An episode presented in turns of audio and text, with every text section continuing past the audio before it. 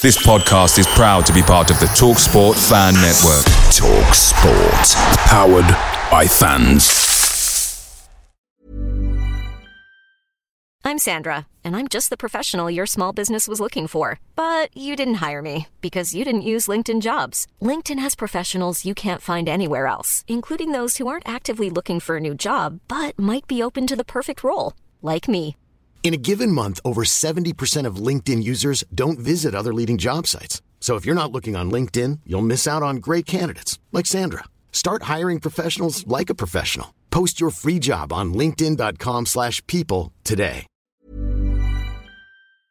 Hey guys, quick thing. The Talksport Fan Network is proudly supported by McDelivery, bringing you the food you love. McDelivery brings a top tier lineup of food right to your door. No matter the result, you'll always be winning with McDelivery. So the only question left to say is, are you in? Order now on the McDonald's app and you can get reward points delivered too. So the ordering today means some tasty rewards for tomorrow. Only via app at participating restaurants. 18 plus rewards registration required. Points only on menu items. Delivery fee and terms apply. See mcdonalds.com.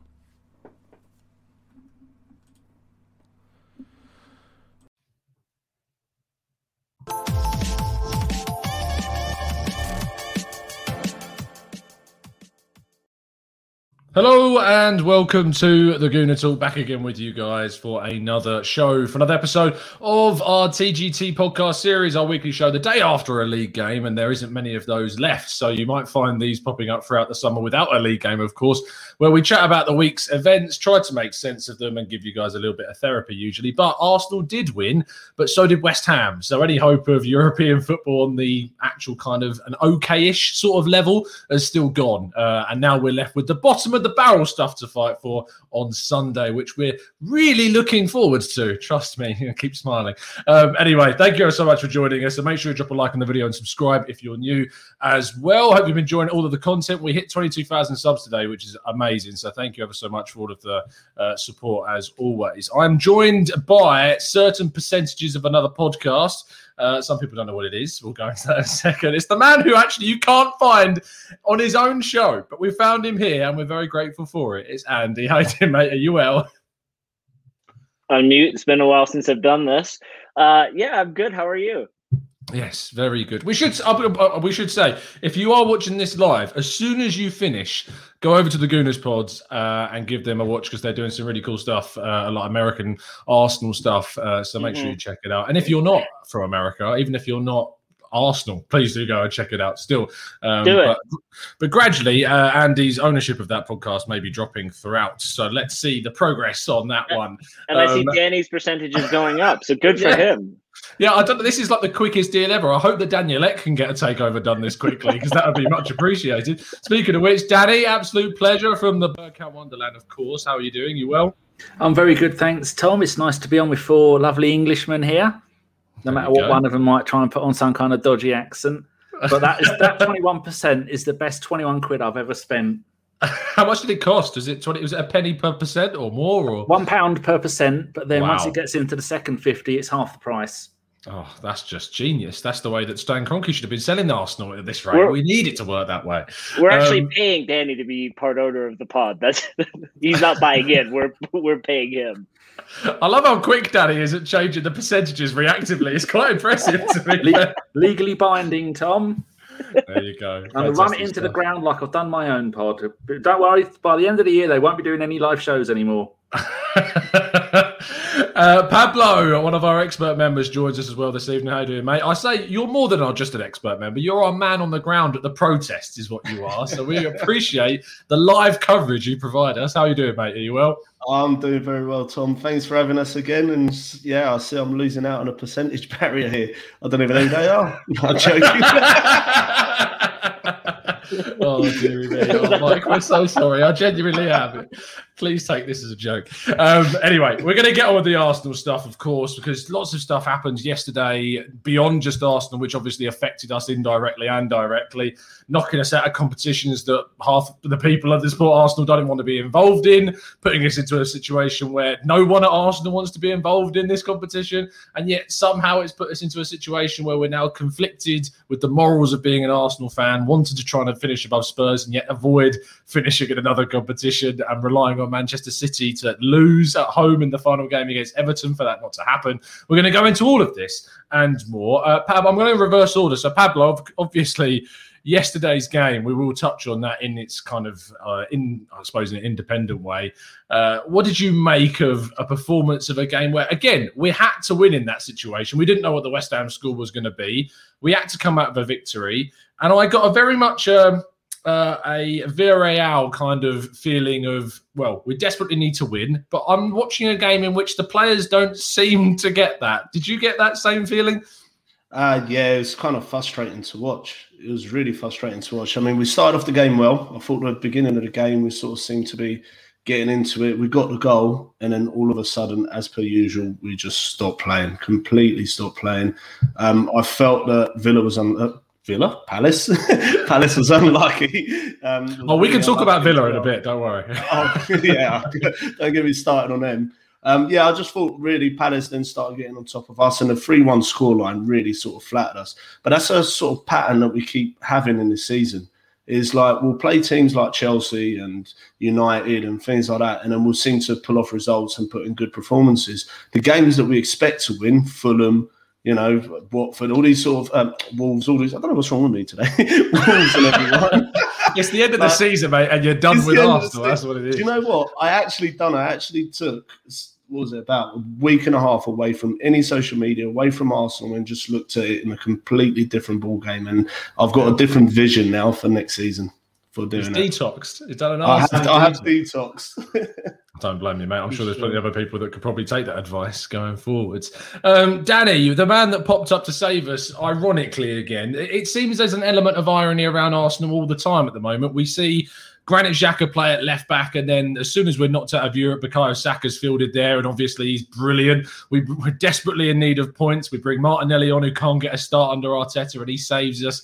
It does seem the way that he, Arteta is this kind of very stubborn in the way he doesn't want to start the players that the fans do, and then when he kind of bends to their will and brings them on, they do make a very key difference, and we saw that with Martinelli yesterday. It's almost like he he either doesn't know what he's doing or he's realised what he's doing isn't working, and to stay hip and on trend, he's not he's not doing it. He's not going with the flow. We all, hmm. we could all pick all of us could pick the best team for every single game for the whole of this season now, and he hasn't picked them so often, and he's doing it over and over again.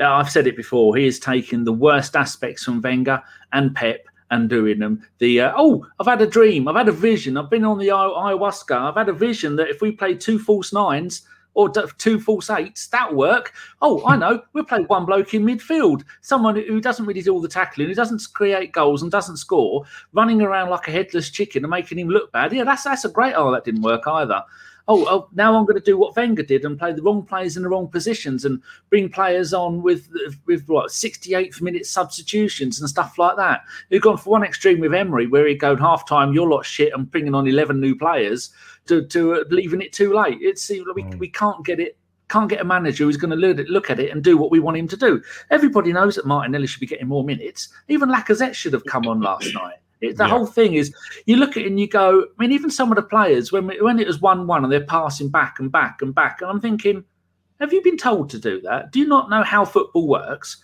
It, we don't get points for passing back. It's driving us nuts. Do you remember the days where, like, under Arsene Wenger, we would be 1 1 against the side, home or away, and the last 10 minutes, we would be literally camped outside their box, passing it around, waiting, waiting for the right time to do it. And we, I thought we were bad then. Like, that was what I thought was the worst I was going to see of Arsenal when we were camped outside the box, unable to score, and eventually maybe Olivier Giroud pop up a header in the last few minutes or so.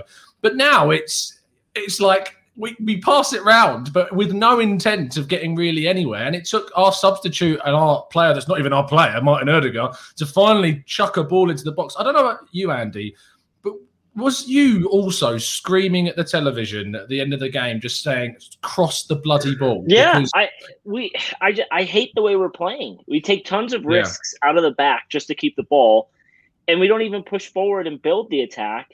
So we're taking these massive risks, and then we play so slow that two passes later, it's just back with Leno. And it's so dangerous for us. And yeah, I was. I was watching it like just, just fucking do something. Oh, I don't know if we can swear on this podcast. On the on the Gooners Pod, Pablo, which is a podcast. We swear on that one. Uh, but no, the, the, whole point is that you we, can we swear break, if you want. You just have to apologise for Dave Lincoln's children because Dave Lincoln's actually sent me an email saying, "Tom, I love your podcast so much, and we love you, Dave, for listening." He says the reason why I love watching it is because I can put it on in the car and the kids are still there, and you don't swear at all, and it's oh. great. So no, but it's fine. If you if you need to, then Dave, this is your warning that this episode may contra- contain some fruity language. So there you go. yeah, no. It, the whole point is that we break a press, then we have numbers going forward at pace. We just play so slow. We get little with no reward besides just like some possession. And I want to go to Danny's point where he brought up Pep Guardiola. I think this answers the classic question of could Pep win if he didn't have the best players? And the answer is clearly he couldn't because we're just trying to do we're just trying to do what Man City are doing every week, and it's not working. Have you lost complete faith then? No, go on, Danny. Go on. Go on. I gotta let Andy finish. So I'll just come after that and something else. I said it last week on our pod. I I've lost faith in Arteta with his decision making and the tactics but I've also lost more faith in the board that I think weirdly Arteta is the only man that could manage us at this point and actually drive us forward because no other manager would want to join us with how badly we're being run from board down. And and I'll say this because I, cause I tweeted it a little bit ago. Last night I had the pleasure of getting tickets to go to the Colorado Avalanche hockey game the Avalanche are rated preseason the number one team in the NHL. We have the brightest future with the best team. We finished the league President Trophy winners, which isn't a huge deal in hockey, but it's a pretty big achievement where you're the number one team in the league, right? Going into the playoffs, everyone is like, this is Avalanche's to lose. Last night they upped the attendance to the to the second game to about nine thousand people. Were the Kroenkes there? No, they were not. So they've got this beautiful team that they've built, and they won't even show up for what's the biggest games of the season. Absolutely outrageous. I was so upset that they were the only ones not in the executive box. So upset. Sorry. Sorry. I was just going to ask Tom, are you are you panicking that um, Arteta might have seen River Plate Independiente last night where they played a midfielder in goal? Yeah, uh, Enzo Perez, wasn't it? he used to play for Valencia. He's they, they still won, so he might take inspiration from that. Yeah, Good I, God, can imagine it. Ah, it's crazy. I mean, it's a crazy world at them, obviously, and that was obviously massively affected by things behind the scenes going on. But it, it does bother me that I, have obviously backed this guy to the hilt throughout the season, to the detriment of myself, quite a lot on social media and the chat box. And obviously, a lot of people then taking pure pleasure in seeing Arsenal getting knocked out of European competition to then tweet me saying, Do you still trust the process? And all of this. But, and I'm not annoyed by that whatsoever, clearly. Um, but it is for me so frustrating that he is so stubborn in some of the ways with the team selections, with that but there is things that I feel like have obviously improved, and it's weird because I know that I said, and I sat here on the Raw Reaction show yesterday, straight after the game, well, not straight after the game, at 11 p.m. at night, and put the statistic that we are second in the form table over 23 weeks. And what do they say when you when you say stuff like that? The season doesn't start in December, and it's completely fair enough, and I completely agree with it. Um, and obviously, God bless Drew, um, because Drew obviously uh, is tweeting this stuff as well, and he's saying that like um, 13 wins, five draws, five losses, I think it is. If you said if we had sacked Arteta in December and the new manager came in and got us to second in the form table by the end of the season, I think everyone would be lauding him for what they for what he's done. Um, so I, I, get that point, but also the argument of the season doesn't start in, in December is still a very valid one. Mm-hmm. And obviously, along and in this journey, we've also been knocked out of the Europa League in utterly embarrassing fashion, where we offered nothing across two legs against a Spanish team against Villarreal that we should have beaten in the most ironic of circumstances because they're managed by Unai Emery as well all of those things combined mean that I can't really just take that that second in the form table into isolation because so much other rubbish has happened as well. But at the same time, Pablo, I'm still sitting there. I'm going, oh, that bloody game against Wolves. If we'd have just won that game against Wolves, like, do you do have you not found this season as equally encouraging the second half as you found it mind-numbingly frustrating that things have gone against us, and also Arteta has been the architect of our own downfall so many times? Yeah, I mean, I was on the same boat as you, Tom. I was completely backing Arteta all the way through, and I just have arguments all over the place about no, Arteta's the man. But I, like I said, I took a little bit of time away from Arsenal to have a think about things, and I'm looking at it as two different sides or two different sets of um, issues here. First of all, I think the beginning of the season, one of our major problems is that we had a lot of older senior players who he was relying on. Because I mean, any job you go into, if you're going to take over a business or anything like that, or become a manager of a high company, you want experienced people, staff to sort of back you and get you there. Um, I think that's the approach that he took, and unfortunately, it didn't pay off because the senior players that we did have in the squad at the time, they were the ones that were actually the issue. So up until January, when we got rid of all them players, I think that is a completely different Arsenal team to the second half of the league of the season. So yeah. although we're giving, although we're saying, yeah, the league starts, it doesn't start in January, but before that, we didn't really have the team capable of really performing. Yeah, or to that, follow instructions. Is there not part of that to go then, though? But that's on Arteta and Edu to make sure we have got the players because Arteta omitted Mesut Ozil, and I don't want to get into a whole debate about whether it was the right decision to uh, omit him. But it's very, very clear to me that the main difference between December, pre December, and post December is that we've had a clear number 10 in Smith Rowe and Ødegaard coming in as well. Was pre- prior to that, we had a huge deficit of chance creation because we lacked that central creator. So is it on Pablo, those guys, for not sorting us out in the summer and not making the right decisions with the squad? Yeah, I mean, it should have been sorted out in the summer. Um, but to think about it, I mean, I looked at it as before even Arteta took the job on, yeah, anybody that was going to take that job on, my sort of realistic mind thought of it was that it was going to take three years minimum to try and get this team back up to top four, yeah, and or at least competing for for titles and stuff like that. Um, Arteta's come in; he wasn't the right man at the right time because he just didn't have the experience to manage a team in such a dire state, really. Um, so we kind of got lumbered. Well, he didn't get lumbered. We got given a job yeah, we sort of thought, oh, maybe yeah, that's it. He's coming in. He's won the FA Cup. We got the right man, but he hasn't got the know-how of dealing with players like as he's the main guy. He's always been a number two to Pep, but now everything falls on him. And I think I said there's two issues. So one of them was the players. The other one is the fact I think he's learning on a job. And while he's learning on a job, he's also Spanish. I'm half Spanish. I can say this. They're stubborn stubborn people.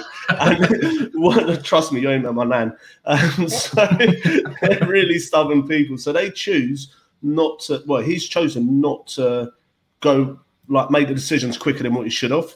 Yeah. So keep him playing Willian.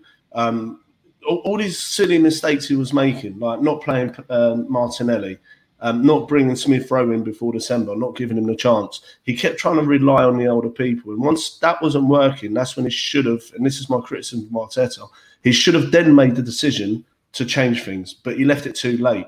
So that's what I think our season is sort of pretty much messed up with is the fact that for one, we didn't have the players to start off with, who was carrying a lot of dead weight, and two, Arteta's learning on a job, and this ain't a job for you to be learning on.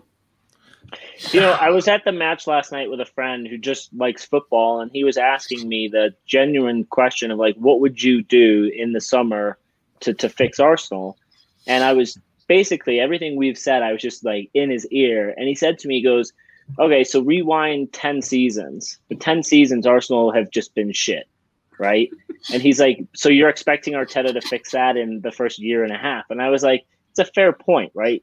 There's a lot of deadwood at the club They've removed a lot of, of deadwood from the board and they're slowly per and so as supporters we want instant gratitude and results. And i know that doesn't speak for yeah but the substitutions and the tactics and all that i, I totally get that. But i'm also like at, a higher picture because like pablo i've removed myself from twitter. I'm just like it's too negative. I, but then i look at it um, because i gave up on arsenal like before christmas.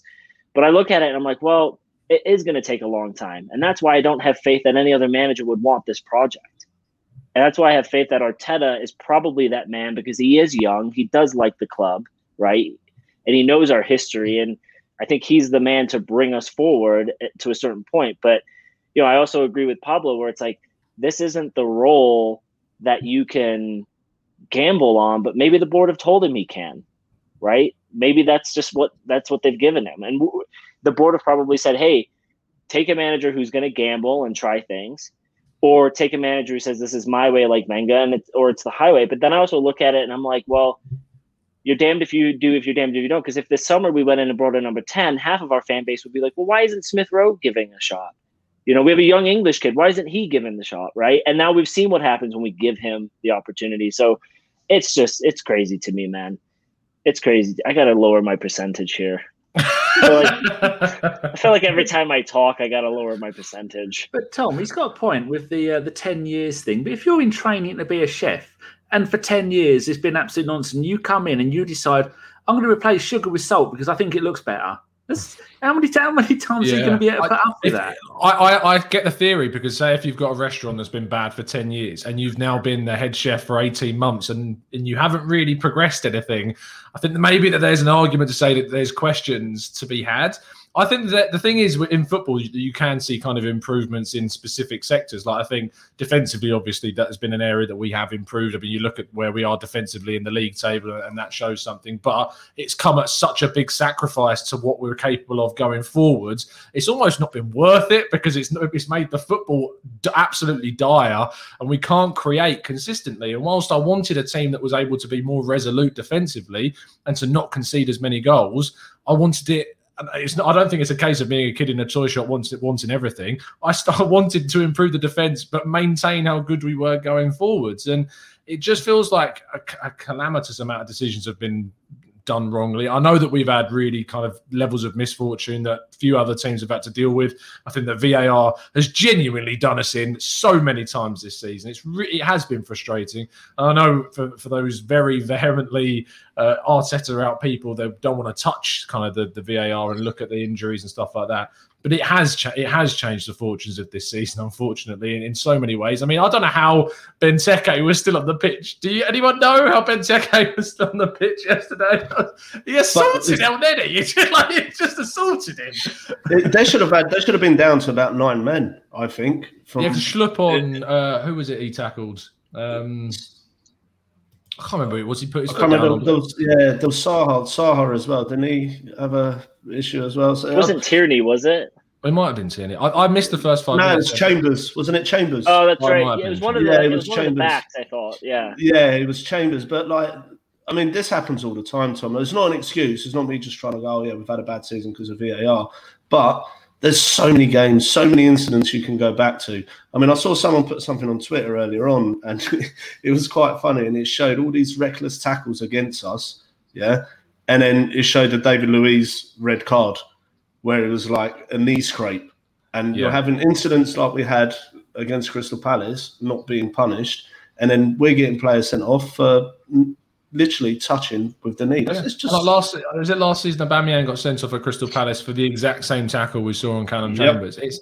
it is just a lack of consistency. It's a, some of the, the rules are ridiculous. And what frustrates me even more, if you're listening to to the commentary here in the UK, I won't give the broadcaster the credit. Um, but Peter Walton is just the cheerleader of all referees at this point. He just he's got his little pom poms in the studio and cheering, "Go refs! I agree with all your decisions," because that is how it comes across. He just never never disagrees with anything. And then what's really funny is that on Sky they've got uh, Gallagher, who is obviously a former referee, who kind of tries to justify or or disagree with the decisions.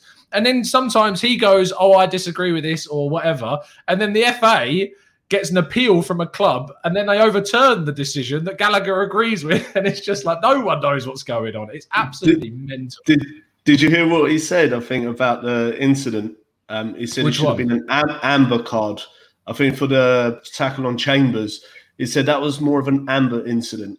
What oh, the hell is an amber? I didn't see the ref getting one of those out of his pocket, to be honest. So that's a great description. Um, I, I, get the theory behind it. I use that analogy sometimes, but for an official ref to justify a decision by saying mm, I'm not sure if it was right or wrong, that's not that's not what we're here for. Referees are meant to know the for the difference between right and wrong, whether it's a foul or not a foul, or a red card or not a red card. It's as simple as that. And the, even some of the rules that are in place, like the handball rule next season. I don't know if you guys saw the Callum Wilson goal that was ruled out uh, again at the end of the game against Liverpool, and then Joe Willock went and scored five minutes later, or a couple of seconds later, I think it was. But that was ruled out for for handball, and the commentary said, and the pundits afterwards said, "Oh, but next season." that would have counted because they're changing the handball rule. Actually, and they had to apologise 15 minutes later because it actually turns out that, that is still going to be disallowed next season. And effectively, like in the FA Cup final where Ayoze Perez it touched his hand and then went on. If it touches a player's hand and then it goes to someone else on the team and they score, that's fine. But if it's the person who's actually scored the goal where it touches a hand and or like we saw with Martinelli yesterday, it was very close to maybe being construed as handball, then that will be ruled out. They're, they're now splitting it between the player that actually scores and the player that assists. So you can assist with your hand, you just can't score with one. Is, is what it turns out to be. It's it's mental. Um, but I feel like we are going off on a bit of a tangent, and obviously I do want to kind of gear the conversation towards the main topic of the show, which is around the idea and of where we finish. Now there are we can finish I think seventh, eighth, or ninth uh, on the last game of the season. It all depends on the, the games around us. Spurs obviously play against Leicester away from home. Everton travel to Manchester City, and we play Brighton in what would be on paper the easiest tie of the games. Although our history of Brighton is not the best, uh, although we did manage to beat them this season, but I want to know from all of you guys about where you kind of want to finish. If you are open to being involved in kind of the, uh, is this where you, are you doing an oath Are you're going to tell the truth? Yeah. no, I have a, I, I have a question, a genuine question. What is the seventh position league that we're going to get into? The UEFA Conference League is. Can someone? Can you explain do you want to give me? A, I can give you a rundown of what that yeah, is. yeah, please, because I genuinely don't okay. know. So obviously, prior to this, you know, we had the Champions League and the Europa League, and it's always been like this. Uh, other than when it wasn't, um, but someone clip that. yeah, but in my lifetime anyway. But after now, from next season, there will be a third tier uh, UEFA competition, which is called the UEFA Conference. Now, the winner of the Europa League, of course, as we would have found out had we have actually tried, would have qualified for the Champions League next season. The winner of the Conference League gets the monumental accolade of getting into the Europa League for next season.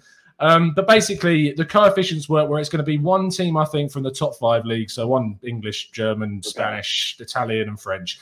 And then eventually, the further you go down the coefficients, the more teams you see. So I think Scotland have got two.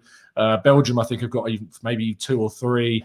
And it works the same way as as all of the others, like group stage and then knockouts. But the only difference is in the Europa League's being shortened. So had we have actually qualified, we wouldn't have had to worry about a last 32 bollocks because it's actually just going to go straight to the last 16 now in the Europa League. And they're also going to go straight to the last 16 in this UEFA conference. And remember how the teams uh, for the Champions League dropped down into the Europa League? Well, the third place team in the Europa League, Andy, you're going to love this. They dropped down. They dropped down into the UEFA Conference League. So Rapid Vienna, who finished third in our group last season behind Molde, they would drop down into the Conference League. Um, so it's yeah, So, it's What I'm what I'm hearing crap, is this just Andy. a UEFA. I'm just hearing that this is just a UEFA money grab. Then is that what I'm Mhm. hearing? yes. So Okay. there's more teams involved in European competitions. When are they being played though? Because it used to be Thursday. Tuesday.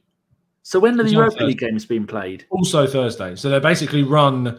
I think when it's 32 teams in both competitions, you're gonna have 30. Yeah, so you're gonna have 32 games played across a Thursday across Europe. It's gonna be. It's yeah. It's it's Yeah, yeah. silly. That sounds like a competition we could win, though. Yeah, but also no. But this is the point. Well- this is the important point because it also sounds like a competition that Spurs could win, and this is an argument that has been put forward to say, look, if you don't want us to be in this competition, at minimum, our aim should be stopping Spurs from entering something they can actually win for once. Mm. So I'm going to go around the room. We're going to get your thoughts. Uh, There's two questions I'm going to ask you, and obviously we'll see how the conversation unfolds. But Pablo, one, do you want us to try and avoid this? Do you want us to lose or draw uh, and finish outside of it? And secondly, how important is still finishing above Spurs to you, even if it means qualifying for this petty competition? Listen, after the season that we've had, I know a lot of people saying, well, if this is your target, then this is what's wrong with the club. But after the season that we've had and we still finish above Tottenham, that to me is it's the only thing I can have this season. I can't have anything else. We ain't winning any cups. We're not qualifying qualifying to any major major. So the only thing we do have is finishing above Tottenham. And I'll tell you what, I'll take that every season, any time. I don't care about the Conference League. I don't care about anything. I'd rather finish above them than not finish above them. And in terms of the Conference League, I mean, I don't see what people's major issue is with it. Now, to me, it's going to come down to Arteta and to the decisions that he makes. Um, the league is a priority next season. We have to concentrate on the league. Yeah, the games on Thursdays, I believe, is going to be an opportunity to play the likes of Azeez, Balogun, um, even fringe players that are not necessarily playing week in week out. Yeah, so if you've got like Chambers that might be our backup right back at that next season, so play him, play Pablo Mari, play Holding. You know, all these players that ain't getting regular football, that's an opportunity for them to get game time in. Yeah. The only issue I think we're going to have, or Arteta's going to have actually, is the fact that if we do go into this tournament, we are by rights and not being big headed, but we are the favourites to win it. If we're in it, we should be. As Arsenal Football Depends Club, if Villarreal we should be. going to qualify. Oh, yeah, yeah. yeah, there is that. But um, but that's the thing is like we are sort of like favourites to win it, and that is going to apply a lot of pressure on Arteta. Now I'm scared that because of that pressure that he has to win that, he will play a stronger team on a Thursday, and then start trying to mix and match teams for the league games. So there's, there's a double-edged sword, really. I mean, I want to finish above Tottenham. I don't care about this Conference League because I think if he plays his card right, this could be good for the future to get young players breeded through. Um, but I'm just scared that because of the pressure of us having to win it, he's going to go with the decision of playing strong teams in this tournament. Yeah, I I really want to know what a double-headed sword is, Pablo. Is that a fork? I'm pretty sure that's just a fork, isn't it? Double-edged sword, I think is what you're. yeah, that's, that's the one. we went for a fork. We can go for No, cutlery wait. if you like. That's fine. In Brazil, that's how we say it. All right. okay, fair enough. Fair enough. Um, Danny, uh, now 33.02% owners, doing some quick maths as Andy tries to make this more challenging with every with every decimal point that's added. Um, wh- where's your head at with this? Do you care about finishing above Spurs? Is it something, and, and are you open to being in this competition? I was thinking this competition is much like uh, European competition, much like your wedding. You've got the Champions League where you invite the whole day and then the wedding and the after bit. And then you've got the Europa League, which is, is just, the, uh, the, the the disco and, and the party at the end. And then you've got the Europa Champion, the Euro, Cha- Conference League, which is you're allowed in for the last 10 minutes when there's people over the tables and there's only stale sausage rolls left over that no one really wants. That's that's the analogy that I'm looking at. So uh, I'm not Are you interested. wait in- for still collecting tickets on the door as, as you come in to get the money? That's, yeah, they, they still want their they still want their cut. They're still going to come and take half your uh, your wedding cake and half the presents. It's it's an absolute shambles. It's just yet another money grab where they don't give a damn about the fans. All they do is more more TV revenue, get more team. It, at first, you think, oh, maybe maybe they're trying to help the smaller teams make a little bit of money. No, they're not. No, they don't care about you. And the uh, as as far as the St Totteringham's Day, we've been spoilt with them. I don't I don't really want another one. It's much like birthdays. I've had loads. I don't really want any more. I'm perfectly happy to uh, finish below them. But looking at the last games of the season, Leeds below us, they could still they could still finish above us. They've they're um, they're going to beat West Brom. Everton are not going to beat Man City, and Spurs are away to Leicester. So they're all going to lose those games. Um, Leeds are going to win. Leeds could finish above the fourth, and we could end up finishing in eighth or ninth position. I don't care where we finish, as long as we're not in that pony bloody European made up nonsense league. It's pointless. That's really interesting because also, I, no, obviously, I, I think the, the chat box would call me a bit of a hypocrite if I didn't press you on it because I've been saying it for quite a while. Is that I can't get my head around not wanting to finish above Spurs. Like I feel like it's ingrained in me as an Arsenal fan, but you don't care. It's not. No, it's just. Oh, they're they're inferior to us in every way. They're rubbish. For finishing above them, it's like finishing above West Ham now. It means absolutely nothing. We've finished that, above you know. 18, yeah. 18 years in a row, wasn't it, or something like that? It's just so- so many Yeah. of them. It means absolutely nothing. I get more pleasure from that one picture of Harry Kane standing there, clapping to an empty stadium, crying, asking where the toilets are. I got more more from that, and the Harry Kane leaving in the summer and Son leaving in the summer. I'll get more joy from that than finishing above. It really doesn't matter. Next season we'll finish above them, and we will again for the next eighteen seasons after that. What is important is next season. I don't want to waste time, effort, and money and all that lot playing those shitty games. I don't even want to be in the Europa League next season. Mm, same. Go on, Andy. I mean, is this mean? Yeah. I'm assuming then you don't want to be in the conference. Well, no. You know what? You know what would be the ideal scenario is if we finish above Spurs and then we politely decline to enter into that conference uh, league. Are you allowed to what do we do then is we have to, well, we have to hope and or basically we bribe Everton or we bribe City. Arteta gets on the phone to his mate Pep and says, "Look, you need to let Everton beat you. That's that's what you need to do because we don't want to be in it." yeah, no that that that would be my uh, you know finish above Spurs uh, but you know, decline the decline. But but then people always say, well, you can't attract great players if you have if you don't have European football. Does the Conference League still count towards that? like that grandeur of you know, those interviews are like, I've always dreamed of playing in the UEFA Conference. yeah, yeah. But Andy, then, the only way all... we can finish above Spurs and not be in it, Leeds win, they'll end up on 59 points. Spurs need to lose about 14 0 to affect their goal difference. And then we need to draw with Brighton and Everton win. Then we'll finish ninth, Spurs 10th, and then Everton and Leeds above us because those yeah, Spurs well, have got a goal difference of 21. If, if, Spurs drop points and us and Everton win, we go above them basically. So mm, that's that's yeah. what we need to hope happens. And yeah, so I don't know. Uh, you know, I was looking just now, quick, quick Google search, but they, they were saying like the Europa League money is 13 million euros, and then this was going to be eight and a half million euros. Don't get out so, for that. You know, I mean, Where did you see that? Because I feel like that was on my video this morning, and I I worked that out. Did there's been oh, an article? I, no, I literally just money from UEFA Conference League versus Europa League, and it was those. When did that article come out? Uh, it's me. from Marca. When are they watching my uh, videos? Because I literally worked that figure out. exactly that figure as well. He's literally, yeah. I did that this morning. I said 18th of May, so two days ago. Oh, oh okay. I, I, must have missed it. That's really annoying. I was hoping that Marca had been watching TGT trying to work out.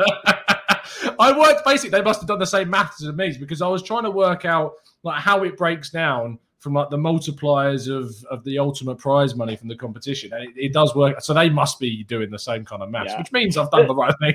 So I, I, somewhat agree with Danny though, because like this season, if anything, you know, finishing above Spurs will mean absolutely nothing come June because the biggest story for Spurs is going to be Harry Kane leaving, and that for me is enough to celebrate. So don't care what happens this weekend. If we do it, excellent. But if if I'm in the same boat as Pablo, if we do enter that BS conference, it's got to be for the kids. We can't put any stock in it. Don't care even if we make it to the quarterfinals and we're playing some Turkish team. Like doesn't matter. Just let the kids play. Let the fringe players play, and just give them the opportunity to prove themselves, right? And and let the academy take it over.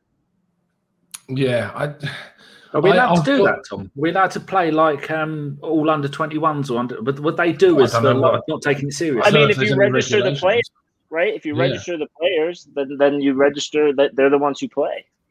Yeah, it would be weird. Should be allowed to play.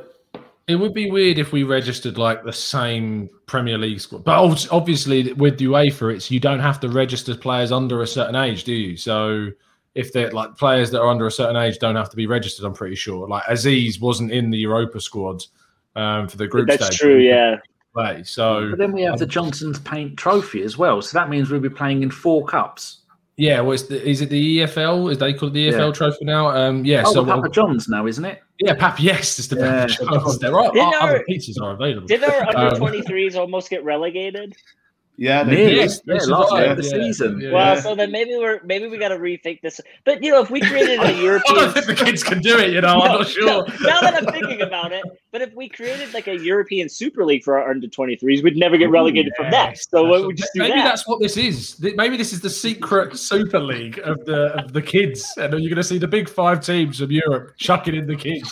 But I was saying this on the show this morning. I was like, typically. You continental sides take UEFA competitions very seriously at all mm-hmm. levels. So they don't rotate like we do. They genuinely like you look at their any sides, even in Spain, France, Italy, Germany, they play their big sides. They don't rotate heavily. They they will look at this competition uh, as a real opportunity to to win some silver. I mean, I wrote a piece this morning about FC Utrecht who are suing the KNVB, which is basically the Dutch FA, because they've put Eurovision Song Contest on the same day as the playoff final in in Holland, which I think the winner of goes into the UEFA Conference second round of qualification, which is crazy in itself. And they are suing, but they are, are taking preliminary preliminary action against them because uh, they're moving the game to Sunday, which is technically not allowed because if you can't fulfill a fixture, you're meant to give a 3 0 defeat straight to the other mm. team.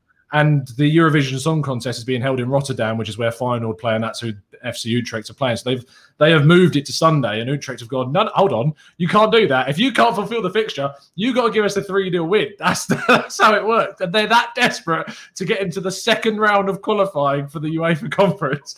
So it's they will want to win it. These teams, which is is crazy. See, to me, I just think like if we don't have the conference, then when are you going to start but like bringing in the fringe players and the youth players? Because you want to put your strongest side out for the Premier League every single game, guaranteed. Yeah. Yeah. And then just imagine someone drops off form. Then you're going to be bringing someone in to replace that person that's dropped off form who hasn't had any match like at all throughout the season. So then they're not going to be able to do the job. I'm trying to look at it as a bigger. I don't really care about the name of the conference, what the prize is, or anything. Because if we're in it, we don't get any extra money. If we're in it, we get. I feel like they call it the UEFA well. Mega Trophy. We might be a little bit more, but they called it the conference. conference, yeah, just just like, just made it worse for us. But my my view of it is is the longer, the sort of like longer term of it to see like getting these players playing, and if we do need someone to come in and replace someone that's injured or someone that's not pulling their weight, then that player has had a few games throughout the season in this conference cup thing, Magic. Yeah. I, I, I, do like I do like Antonio Banks' comment. We cannot complain about the Super League, but lack integrity of the game for other competition. That's totally right. Like in my opinion, UEFA, I feel like I can then. right, because like I've been saying it for a while. Like UEFA, you know, they pissed and moaned that the Super League wasn't for the fans and it was atrocious for football. They didn't even think about moving the Champions League final to England. They were offered a, a, handful of stadiums to move it to. They didn't. They didn't even think through that. They just said, "No, what's better for our pocketbooks?" Right. And mm-hmm. this is just the same thing. And I read somewhere back during the Euro, the Super League that when they move that that Champions League format, there's going to be such a run of games for a lot of these teams that their suggestion that each major league will have to drop two teams. So we'll go from a 20 team Premier League to an 18 team Premier League. Oh, really? And and wow. I don't know if that's true or not, but I'm just like I haven't heard anything on that level. Right. I mean, it, I, nothing is beyond the realms of possibility anymore. So. so, so I yeah, so I look at it and I'm like, as atrocious as the the Super League was, like this whole new format is just another money grab, right? And it's just another yeah. reason to have our fan base have to travel to these I'm sure lovely, but very weird and very distant countries they're going to have to go to and spend the money to watch the Arsenal play. For me, that's the only positive side. Is some of the people I've known on Twitter that go to games go, well, as an away Arsenal fan, you're going to love this. You're going to go to some magnificent countries and see some, some, great, great little stadiums and all that. And I understand that, but I'll be sat at home here watching it, so I don't really care where they play. I'd rather we weren't.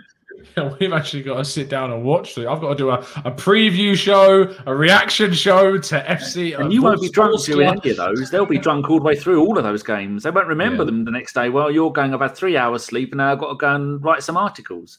Yeah. Well, what yeah. annoys me is that it continues Sunday football. Like we don't get any Saturday matches. You know, oh, yeah. Just, I was looking but, at the um, before this. This is the fifth European competition. We've had the Europa, the Champions League, which was the European Cup. Then we had the Cup Winners' Cup. Then we had the UEFA, the Fairs Cup, UEFA Cup, Europa League. Then we had the Intertoto Cup. Yeah. And I'm just reading. Then we got this new one. I'm just reading about the, the last ever 2008 UEFA Intertoto Cup. Eight of the 11 Intertoto Cup winners. There was 11 winners of that tournament. Entered hmm. into the UEFA Cup by winning their qualifying ties round into the first round. Five of those eight sides went into the first round, and then four of those five qualified for the round of 32. Only Braga pro- progressed to the round of 16. Look, I mean, it's just overly complicated. Not what what football fans want. Team A v Team B, home and away.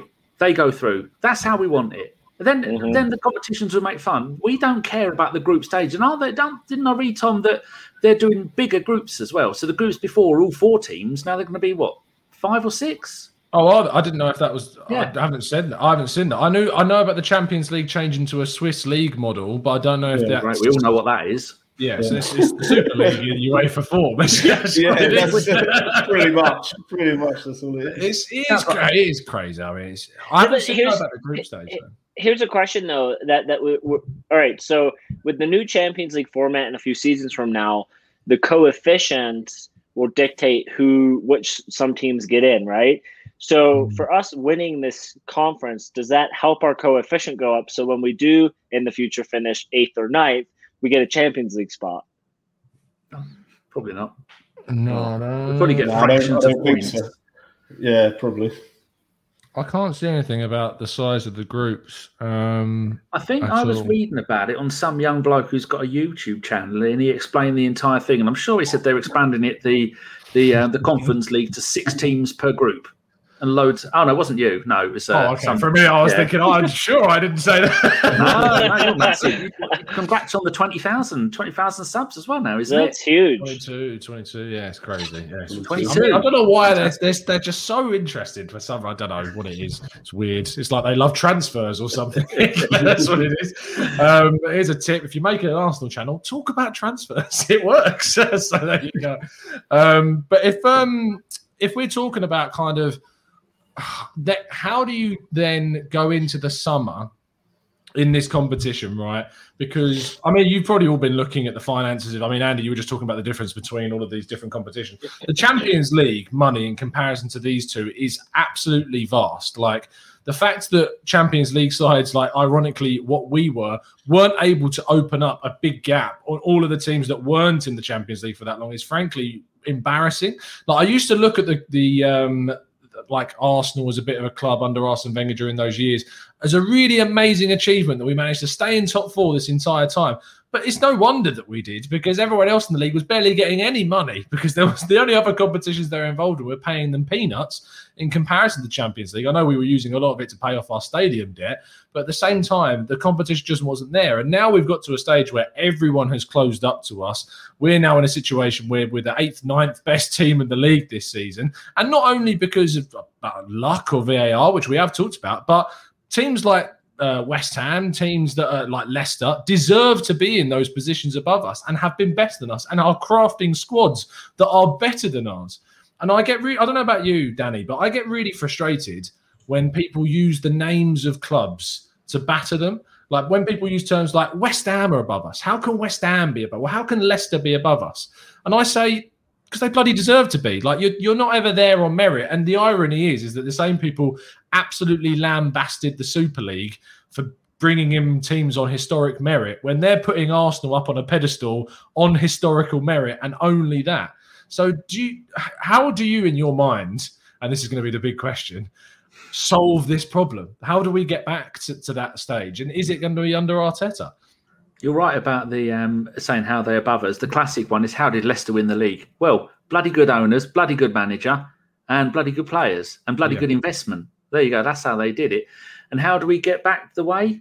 I, I think um, patience is is going to be the key word. And I know for Chelsea it works chopping and changing, but Chelsea have just lost the FA Cup final. They're about to lose the Champions League final, and they may not scrape into the top four because it looks like. I mean, it could be close that Liverpool, because uh, yeah, uh, uh, Leicester have got six. I yeah, think- I mean Chelsea could still not make it if Leicester Yeah. and Liverpool win. Chelsea could make fifth, but then Chelsea have got Aston Villa on the last game, which I mean they beat Spurs. It'll be a tough game for them. Leicester have got obviously Spurs themselves, uh, and I think Liverpool have got a, a fairly simple game against Crystal Palace. So you imagine they're going to make it. But I mean that's dream scenario if Chelsea drop out because that'd be brilliant. be hilarious because uh, Tommy Tickles wouldn't be the the, the new um, messiah when it comes to football. But how do we how do we do it? You've got to use the right players in the right positions and do what is best for the club. Not do what is best for you as a manager. Whether you don't keep trying to save face and go, we saw it last night, one nil up, shut up shop, and then they scored, like it always happens. And then you mm. look back at the history books and you'll go, oh, we, we beat we beat Palace three one. That's a bloody good result. No, no, it isn't. Now and for the next week, we'll go. That was a shit game. We played shit most of the time. We fluked it at the end. But historically, you go three one win. Oh, that was a great season. Oh, Arteta knew what he's doing. He doesn't know what he's doing at times, and I don't know why he keeps doing it. And is he? I can't think of a logical reason why, apart from not wanting to spite his nose by chewing his face off, or some combination of words like that. That's the only thing. Because could be worse. Could be a double-headed sword, mate. So, you know. well, we just need to be patient, and I don't think any other manager is gonna gonna be able to do it.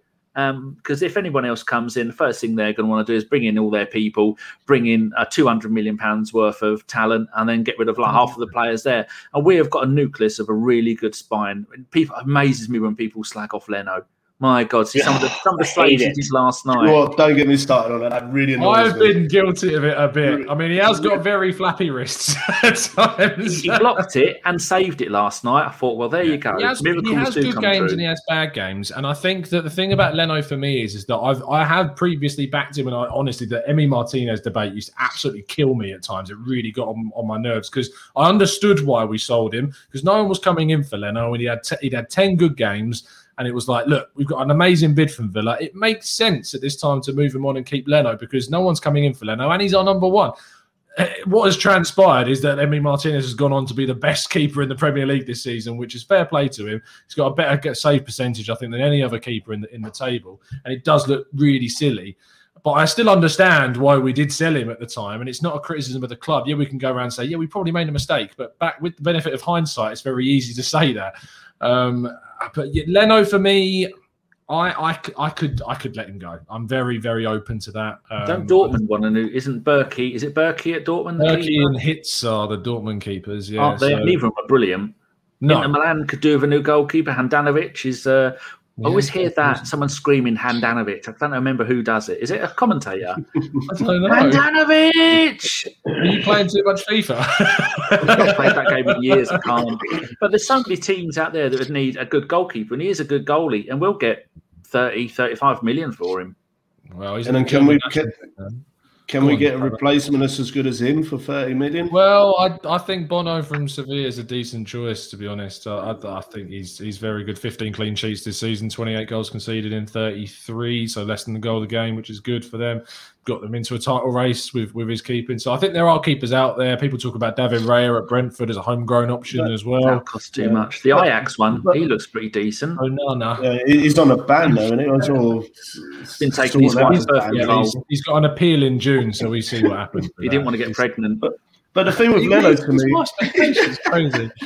the, thing, the thing with Leno is his last season he was one of our players of the season. Yeah, people quickly forget that, don't they? That's that's what I'm saying. That's so easily forgotten. He went for a, even this season. He's pulled us out of a few sticky situations, but he'll have a few bad games, and then it's almost like we sort of don't back our players. Like I'll, I'll use Willock as a good example. Look how good he's playing over there because he's been shown the love and support from the Newcastle fans.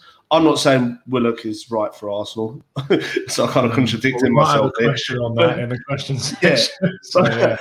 But to me, I think that because of the way we are as Arsenal fans and the social media pressure and everything else, as soon as one of our players has a slight dip in form, that's it. That we, have got either they're the best players going, or they're that's they're we got to get rid of them. They're rubbish, and we've never seen anything so bad in our lives. And we we got to stop doing that as a fan base. I think Arsenal fans sort of fickle, flick floppy. sure, yeah. I, I, so to to answer your original question, Tom, I think for us, you got to look at it in waves, right? So a couple of seasons ago, we saw wave one where we got rid of some board members. And we replaced them with what we perceived, or the Kroenkes perceived, were football minded folk to make up for the lack of the Kroenke knowledge, right? Because they're just they don't know what the hell world football and what's going on with transfers. I think wave two is we got rid of the outrageous wage packets players were on. Danny, correct me if I'm wrong, but I think the beginning of this season we cleared what five hundred thousand plus pounds a week, right? And that's um, if not more. I think wave three was uh, you know, player purchases and youth inclusion. I think we're seeing some positive signs in the transfer window with Bar Pepe, Kieran Tierney, Gabriel Partey, our youth inclusion with Smith Rowe, Saka, Martinelli. I, I think it was a lot of health related issues where they just are nursing him back, right? Why rush him back when we know that we're going to finish seventh if, if or 10th, right? What's the point? Don't rush it. Just give him a summer to relax. Uh, I don't know if he's going to be included in the Brazilian squad this summer. I hope so. It'd be great if he did. Yeah. He is. He's Um, in the Olympic squad. Oh, excellent. Um, and then so is think this Gabriel. summer- back as well. sweet. And I think this summer is the most important, right?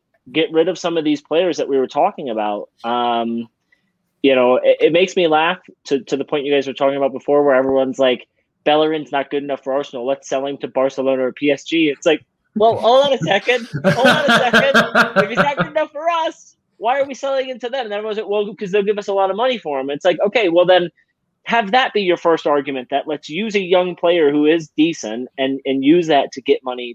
But we point at the wrong things, right? Like we we we jump on these um these fans and like I just saw someone in the comment be like, Willock had a good season, let's him for 30 million pounds. Well, we don't really have any central midfielders going into next season because we're getting rid of all the loanees and we're going to sell a couple. So it's like maybe we should look at some of these players and say like, where are we at as a club, and are we going to actually replace Guendouzi leaving, LT11 leaving, the two loanees going back to Real? Like, so I just I think this summer is going to be huge with who we sell and who we bring in, and I hope our recruitment efforts are on point. But they've pointed to being that, right? I'm, I've been I've been on Partey. I've been giving Tom crap in our WhatsApp group because I've just been like, you told me he was going to transform the team, but he's just he's being played just poorly. Like it's or tactically, it's not fair to him, right? So, but that's off the pitch. On the In pitch, terms- we need Arteta to just change. In terms of personnel, I think, like like you're saying, off the pitch, they're bringing in the right people. They're sort of covering the areas that we need replacing. Um, I mean, bringing in Gabriel, Partey, all that. I mean, we've been crying out for players like that for a long time. Arteta's issue, unfortunately, is actually on the pitch.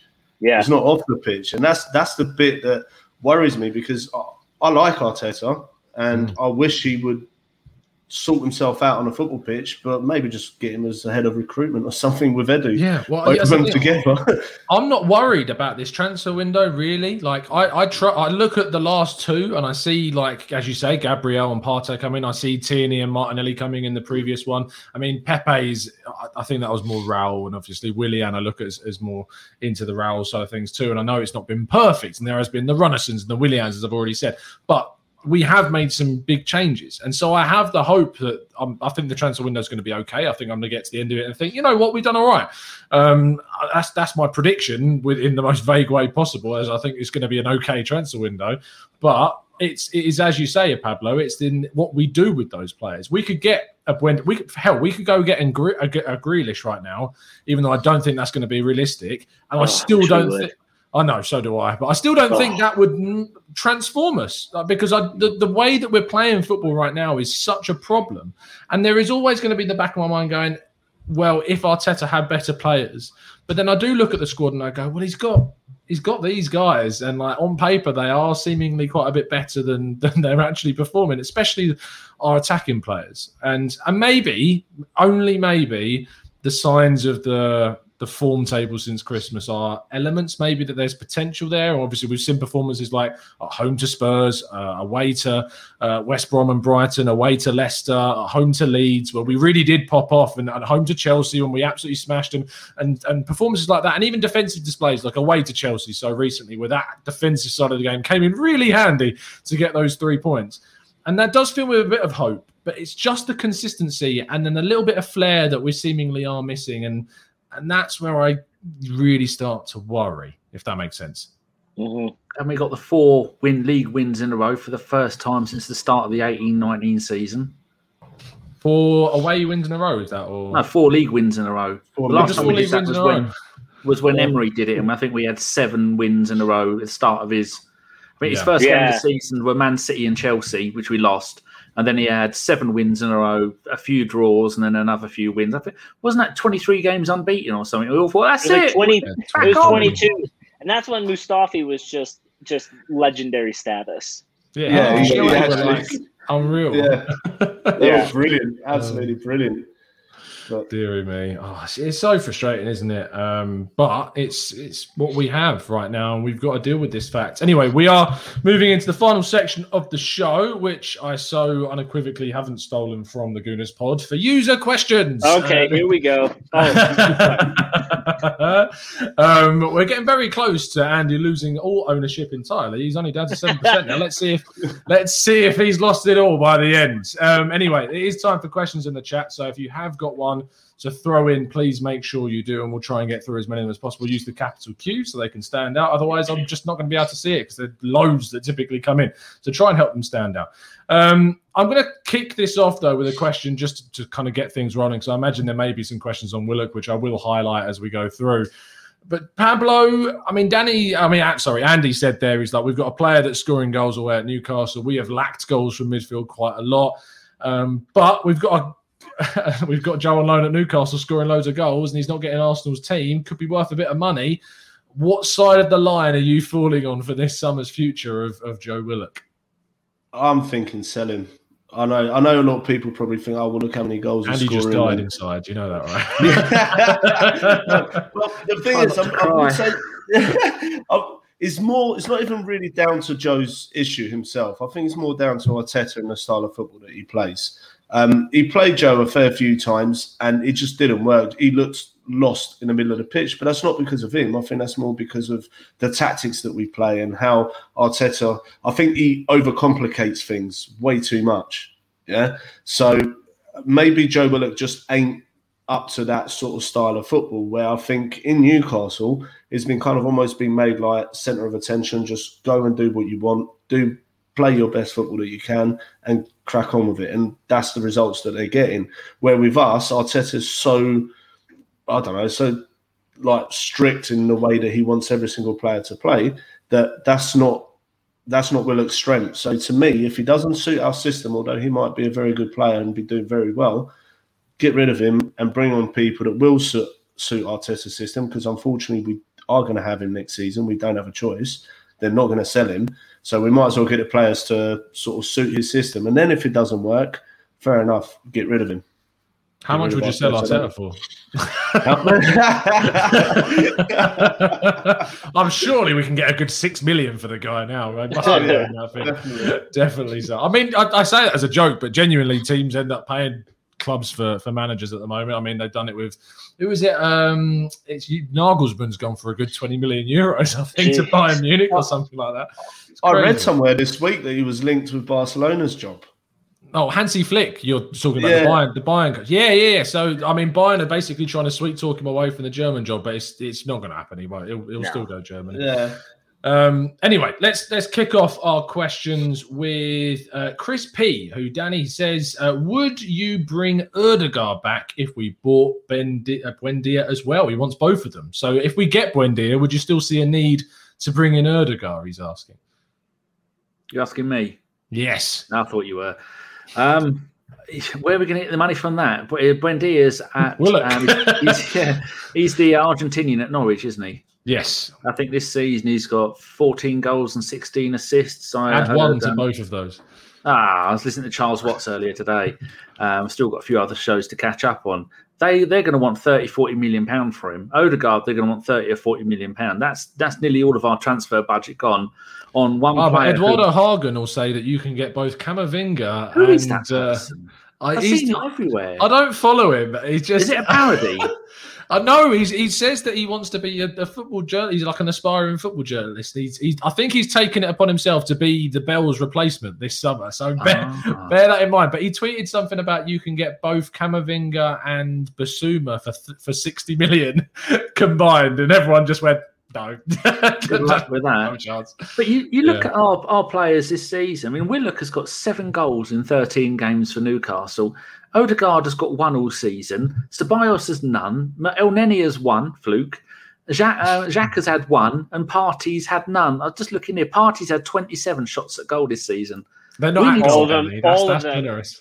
all of them have gone out of the Emirates as well. I yeah. should say it should say 27 shots at the way end, not at goal. Make it a little bit more yeah, I accurate. Think they hit Selhurst Park yeah. before they oh, hit the Emirates. yeah, but we need oh, yeah. someone who's going to score goals. Why spend money on people? We've had one bloke there, Odegaard, who isn't scoring goals. He's, he's, a great player, but he's a bit of a luxury player. We mm. want someone like Ramsey who's going to be up and down and score goals. He's passing, as someone pointed out to me, his passing isn't that fantastic. But when you score goals, you don't need to worry about the passing. We need someone. I was watching the um, the uh, the Sheffield United player. I was watching a, a video about him last night. Oh, he reminds me of Vieira. Not quite, not in exactly the same quality kind of player, but in his ability to is six foot five and he loves to run with the ball. You ain't getting the ball off him, up and down, box to box the whole time. I thought I'd really like to see him. It's, it's typical. I think what do they pay? Twenty three million. We've offered them eighteen. They want twenty five. Just just Yeah. pay them, get him in. They want to get rid. They can't afford to keep him. He won't want to stay in the championship. He's Norwegian. And uh, I just, just like I like everything about him. He loves to have a pot shot, but I wouldn't have Odegaard. He's he's too good for us.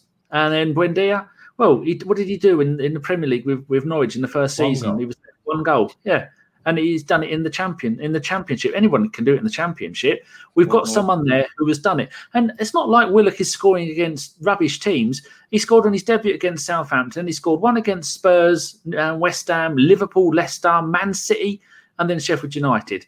He's we've got a player there who will slot in in behind. If he, he does, he likes to play on the right hand side a little bit.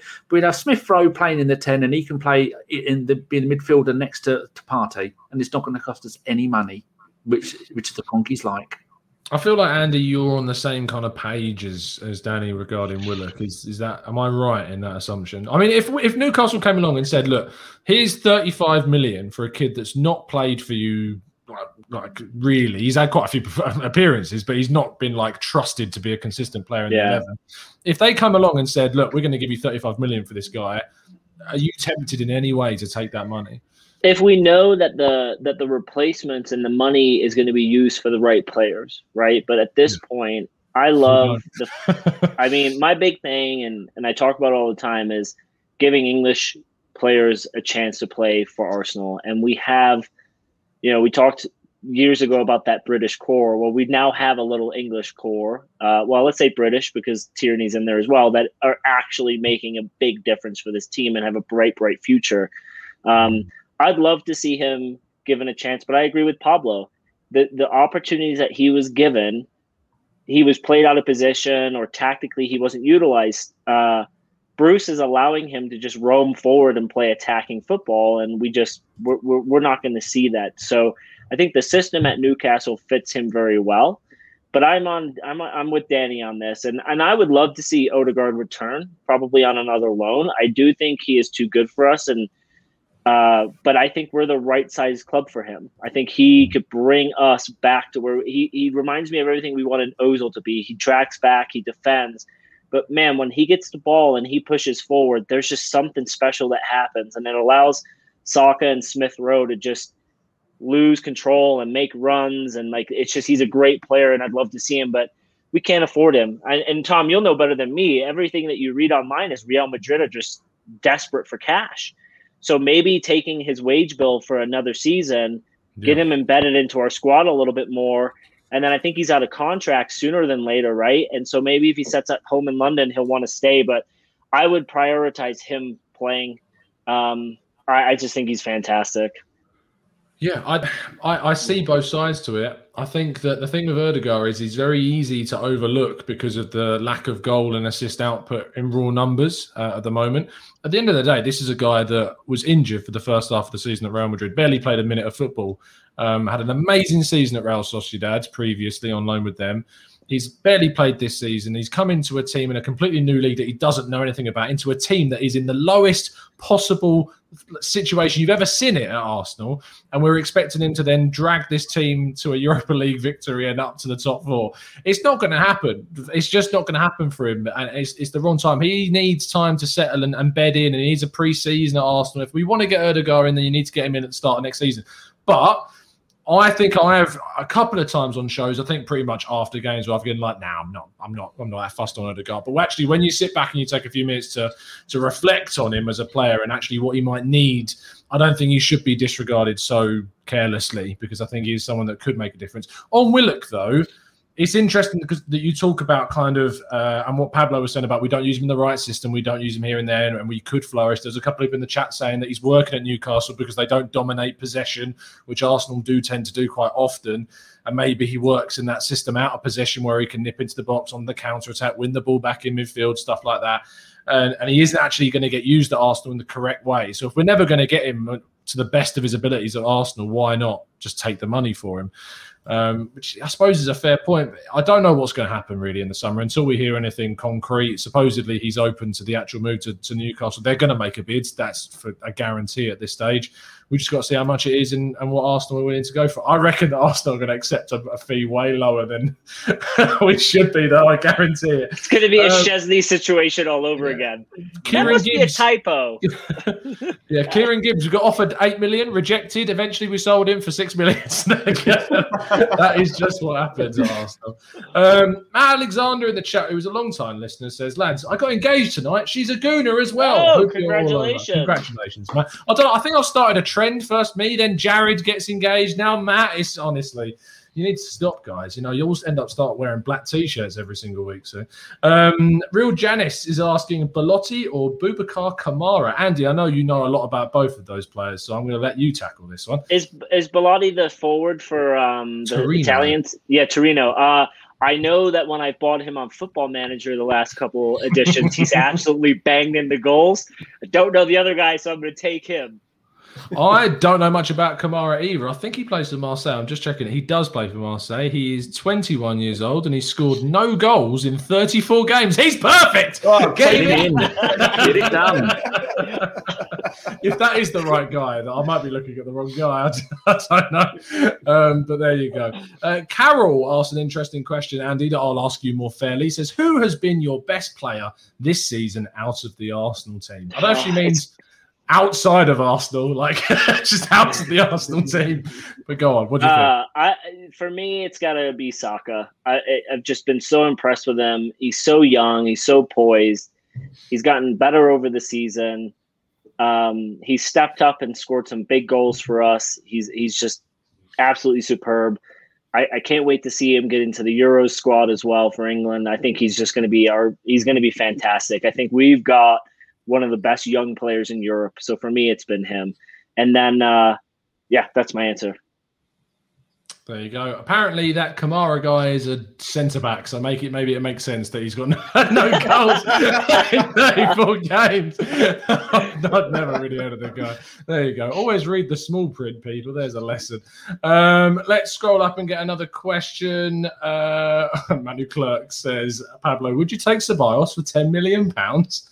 No. no. no. I don't think I would either. No. Matt Armchat AF says we have trouble to we have found it tr- uh, trouble to score goals and create. Our defense is the second or third best. Surely more creative mid- op- midfield options are needed. Why not buy someone in those sort of attacking areas, maybe an Ødegaard loan or Buendia? Do you think that? Do you think our problem this season has been the creation or just a lack of clinicalness in front of goal, or the easy answer, both? Uh, both, to be honest with you. We haven't we, we haven't created enough, but the times we have created, we have missed some right sitters throughout the whole season. You look back at some of the chances that Aubameyang's had, Saka's had, literally everybody. It's like they took it in turns, all missing absolute sitters. So, but saying that, I still don't think we create enough, nowhere near enough, especially the beginning of the season before we played with a ten. Um, we we was diabolical absolutely diabolical. It has improved, um, but I still think someone like I, will be honest, I'm really in for Buendia.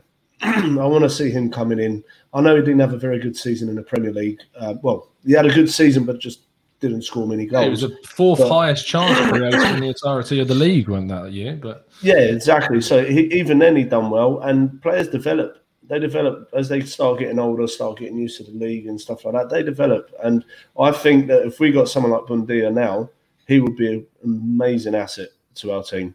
If you've got players like him and Martinelli who are hungry, I mean, he reminds me a little bit of like, well, Martinelli reminds me of him, him of Martinelli, but the way they just sort of don't stop running. They're, they're, after everything. They want to create something out of nothing. They want to make it. They want to create. Where I think Ødegaard, as much as I do like him as a player, I think he can be passive sometimes. Where mm.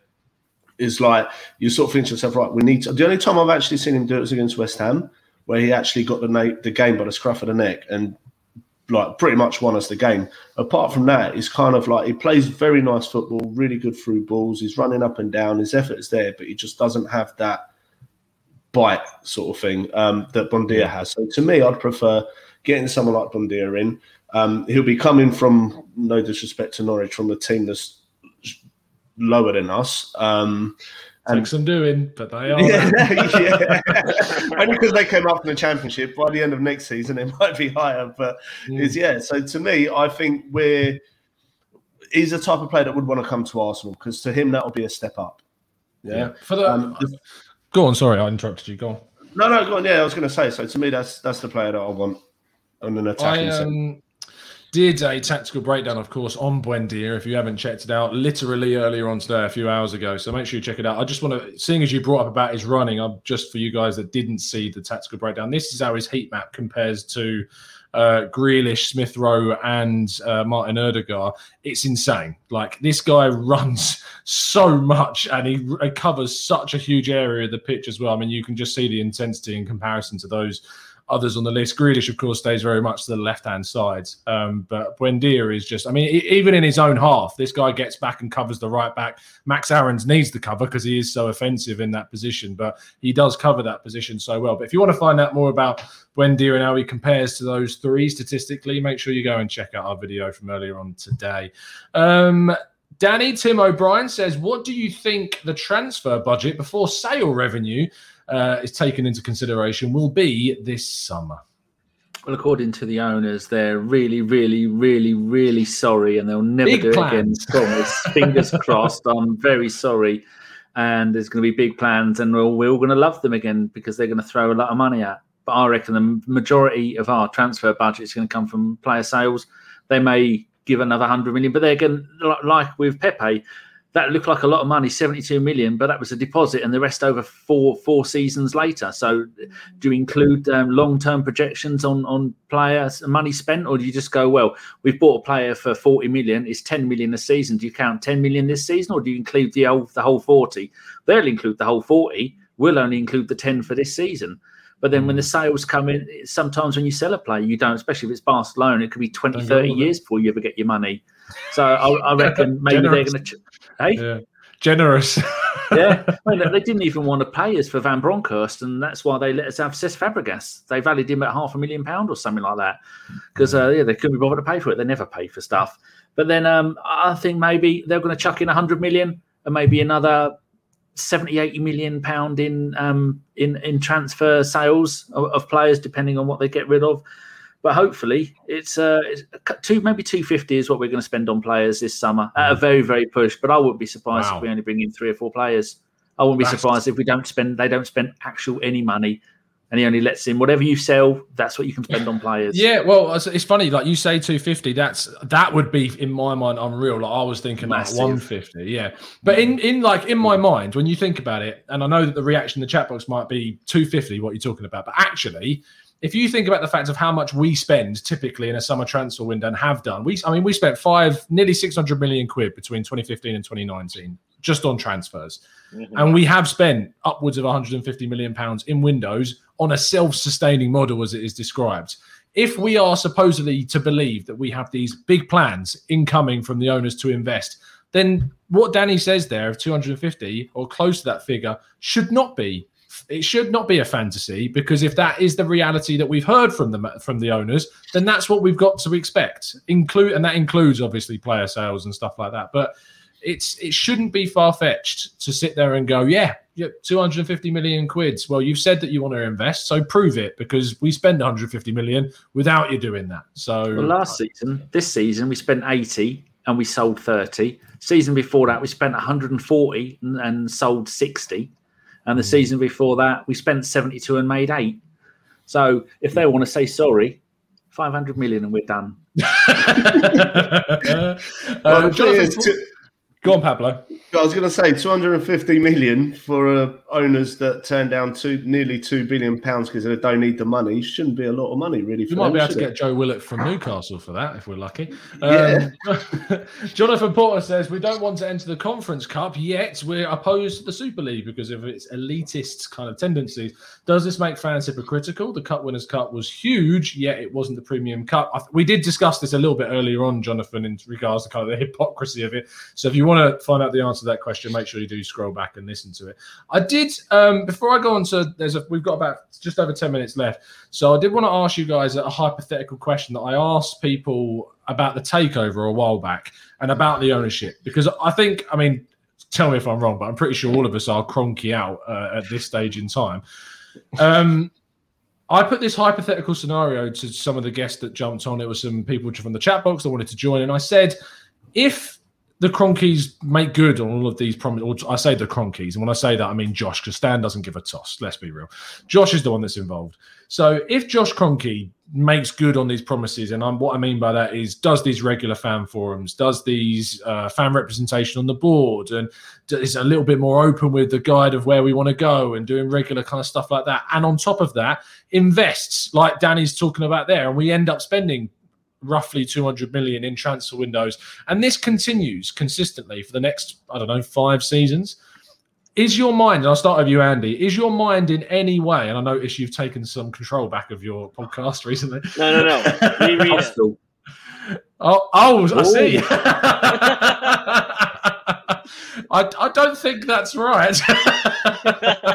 you own all of the members now, is what you're saying. Pablo is yours. You've you've got him. what, what is a Pablo? anyway, if if they make good on all these promises and this goes forward, does could your mind ever be changed on them? Is there any way that you could turn around and be like, you know what, fair enough, you've you've changed Yeah. my mind? Yeah, hundred percent.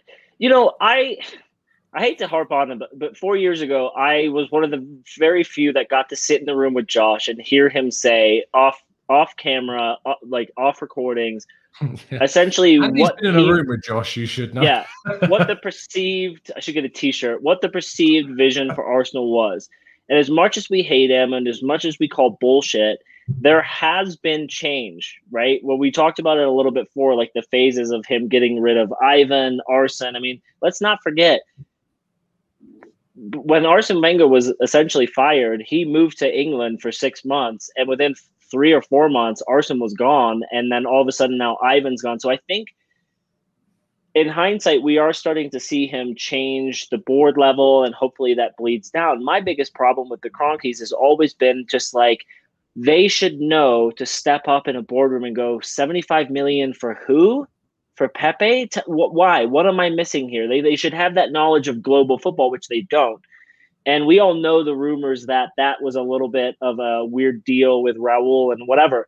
But if in four or five years from now they invest in the squad, they make themselves more i'm not going to say accessible to fans because i think that's a bullshit argument no ownership group should be accessible to fans you don't see it at any other club it shouldn't be the same in arsenal but if they make the accessibility for fans to know what's happening behind the scenes a little more with a voice on the board or hey we're going to have a pint you know like we've seen with the sunderland managers. I know thomas is doing it with charlton coming up when covid kind of relaxes its stance. So the relationship changes and we get more kind of transparency then yeah i think all is get all is forgiven. But you know as pablo said earlier leno has two bad games. Worst goalkeeper in the world. We need to sell him if we hmm. make champions league two years in a row the Kroenkes will get erected stadiums outside of arsenal because that's our fan base right? We're like and then hey we drop into the conference league again. We're tearing those down and we're ripping them and lighting them on fire. So i do think things will be forgiven but there needs to be more than just service of the mouth. We need to actually see them put forward the effort. And we're seeing it a little bit but not enough Yeah. Cayman Guna says if they deliver everything we want and need, how can we say no? Said it once, I'll say it again, forgive but never forget. Danny, I'm interested to get your thoughts and I'll come to Pablo. Are you is there any way, shape, or form that you would ever not be Kroenke out based upon their actions if they change their ways? I don't think they should bother. If uh, Arsenal, the Arsenal fan group community are genuinely arseholes, they are never ever going to be happy. I'd say don't bother with it because Josh seems like a nice bloke. His dad just seems like a multi-business owner, and uh, we were never ever going to be because if if we want a player for a tenner, we bid a 10, 10 million pound for a player. Man City will go, we'll give you twenty, and we'll double his wages. Unless you're going to compete with that and then be able to win the league. I know Leicester did it, but that was a one-off. Unless going to be able to do that, then Arsenal fans are never going to be happy. We're never ever going to win the Premier League again. I mean, Nick, I wouldn't have been unless the uh, the Man City, unless uh, the FFP comes in and reform of clubs where they're not allowed to, and maybe um, a wage limit like they do in, in MLS and other sports like that. Unless things come in to make it a fair and even playing field, we're never going to do them. And when Let, let, let me challenge you on it, Danny. Let me let me let me, let me so I get what you're saying, and, and I've used this before. I've said, look, until you start spending like Man City, you're never going to get to that level. The argument against that, obviously, one of those routes is you turn around and say, yeah, Leicester City, one off situation, absolute fluke. But what I would argue is that if you look at Liverpool and you say how they have sold players really well, they've bought players really well, and they've done it without investment necessarily from the owners. They've just done it through good decisions being made behind the scenes, the same way that Leicester are now in mm. the top four. That comes from the running of the club. So, do you not think that it's worth them going and ch- changing how they run the club to be a more successful football club rather than a successful, even though it isn't, moneymaker, if you know what I mean. Does that make sense?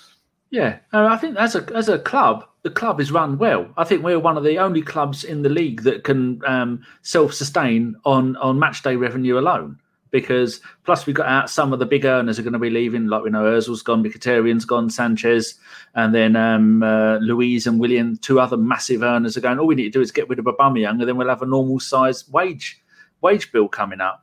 But then it's going to be you ain't ever going to do it. Uh, look at Leicester; they've gone from Premier League champions, nothing, nothing, nothing, FA Cup. So they've got worse. But their fans are satisfied with we've won the league once. Blackburn fans are still probably happy they've won the league. But Arsenal fans are never going to be happy because we've we've had a taste of being magnificent from 1998 to 2007. We were one of the best teams in the world, and then that's where you need, like you were saying earlier, Andy. That's where we need to go back to 10 years ago. And then things have gone downhill ever since then because the proper hmm. investment mm. hasn't been done. You're never going to do it because Man City are never ever going to let anyone else buy any. Like who was it? Nathan Ake. Was it? 40 million for the fifth choice defender. How are we going to be? How are we going to compete with that? Players on uh, they're, they're talking about bringing Messi in on half a million pound a week. Arsenal are never going to do that. So Arsenal fans are never ever going to. You could put anybody in charge of Arsenal. I mean, if this ectic bloke thinks he wants to come and buy Arsenal, you don't know Arsenal. You do not want to be involved with running a club like this unless you're a, a die-hard gooner like any of us are then at least we could come and speak to the fans and go, look, realistically, we can't go and afford to pay 200 million for a player and then four hundred thousand pound a week. You know, as Arsenal fan, but they're going even some of the deluded morons on Twitter will go, "Why can't we do that? Spend all of your money that you spent generations make. Shut that. Sell Walmart. Make Arsenal great again. Why? Why should they? The club is self-sustaining at the moment. He's making his empire is, is worth more money because Arsenal are worth more money because football's worth more money. We are, I, I wouldn't be surprised if we don't even make the top four for the next three or four seasons because you've got so many. What's happening at Everton? They are chucking a hell of a load of money at that, and they still haven't made the top four. And they'll do it again next season with Ancelotti. And then Liverpool have. Uh, even Liverpool haven't even gone out and replaced Van Dijk, which we thought they would do in the summer. They've gone and bought that bloke from Preston who hasn't even played a game. What do you want though, Danny? Like, would, I understand what you're saying, and I get it. I get the whole argument of like, I, there's no point. They're never going to be able to match mm. Man City, etc. But MIO reaction, the chat says, why can't we have say owners that act like the Leicester owners that come to the game, celebrate with the fans, that emotion, that attachment? I get the argument saying, look, what's the point of them investing because we're never going to be on that level of Man City. But do you not want do you not want an owner that is going to treat the club better? Is going to run it to try and be successful as much as possible. Yeah. But if yeah. we were successful, Tom, you wouldn't care if the owner was in the the stands. None of us would. Mm. Because the city, the city owner isn't there every week. Roman Abramovich has been banned from entering England for so long. Like, you know, yeah. at the end of the day, like if we were in the Champions League consistently and we were winning trophies, and you know, and let's be fair, like uh-huh. we have had a little good run of trophies no one would care if the Kroenkes were right. in town. No, no one would care right. that they're yeah. So you're right. There's, I can't deny it. I'd, be lying if I said. I think a lot of people in the chat box would say yes. Oh, I'd love Stan Kroenke to be on the pitch lifting a FA Cup trophy. Yeah. ridiculous that image is.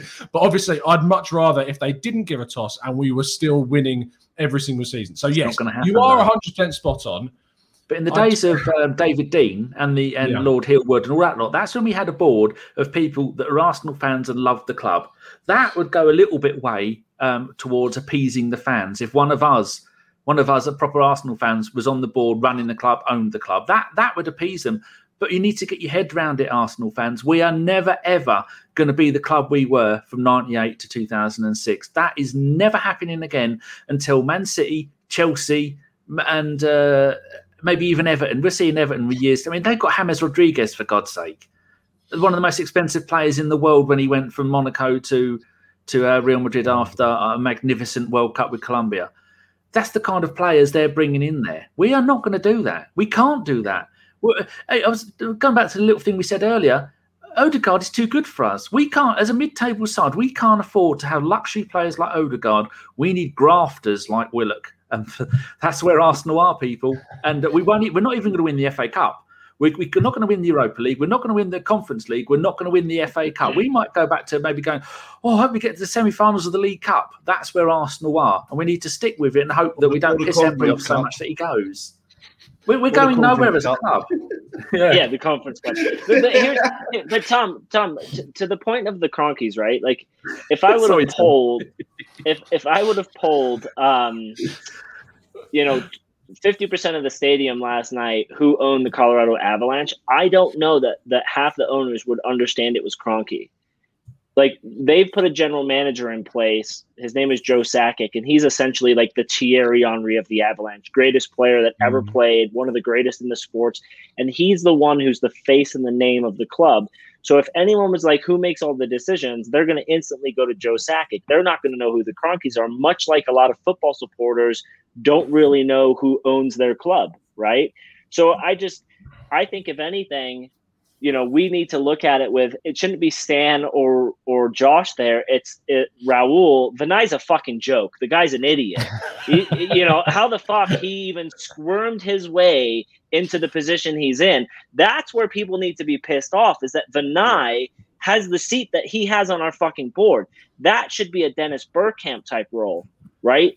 That's said to be fruity language. I told you. Oh, he, he, he, he earlier messaged that his kids were asleep, so we could yeah, go I in. So, oh, did he? Oh, yeah, I did Dave say yeah, that. like, like all this hatred going towards Kroenke Sports, like there, the hatred for Kroenke should be get that fucking idiot out of his seat and put in someone who is a little bit more knowledgeable of how to run a football business, not just a business, but a football business. That's what annoys me. Because when I met Vinai and we asked him questions, he was fucking clueless. He didn't know his head from his ass.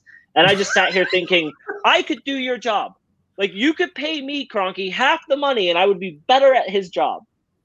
See, yeah. now that's what Daniel Ek sold me on was the fact that he was talking about getting the Arsenal supporters involved, and he then was going. Obviously, you got he, you had the Henry, Bergkamp, Vieira, sort of all going to be involved and stuff like that. Um, that is what sold me because, to be honest with you, I, you know me, you know my views in it. I want Kroenke out, but that's because of all the lies and broken promises and lack of investment and where we are at the moment.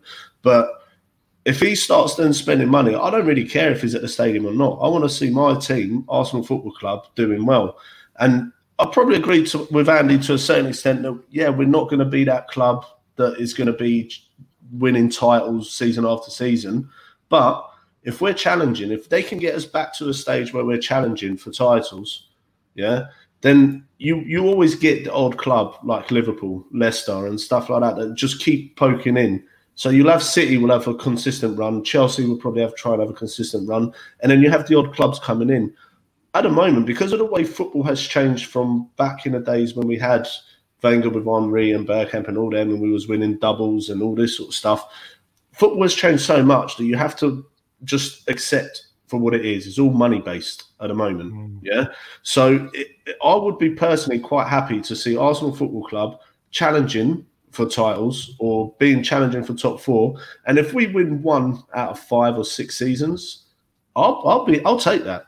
I would actually take that. And I know it might be quite a low expectation for my football team, but I, am realistic. I know that Kroenkes are never going to try and keep up with Man City for money or with Chelsea for money. So we got to take what we can. And I think that, like I say, if they invest the money and get somebody on there that's got a football brain, because 70 million for Pepe or 75, whatever it was, yeah, it's it's just outrageous. It's literally outrageous. And, and that's where like that that's where like the fans think, well, if we have a fan's voice, we can stop the Pe- Pepe transfers. No, that's not how it works. Oh, you're no, just going to get all those fans just get John Raul when we actually bought Pepe. Like, right. remember that? Like, yeah, yeah, yeah. and they're yeah. the same fans who think, well, if I have a voice on the, then I get to stop it. No, no, no. You're going to get minutes from the from the the the notes of what happened at the board meeting. That's all that means. And then they're going to give you maybe a five minute sounding board of how the fans react.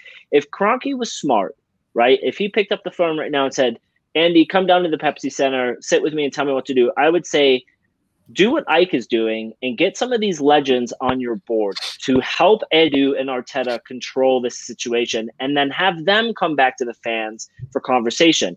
If you put Ian Wright on that board of directors, he'd be the first person when he heard Pepe for 75 million, the words coming out of his mouth would have been much like mine earlier. A lot of F bombs being dropped. What are we doing?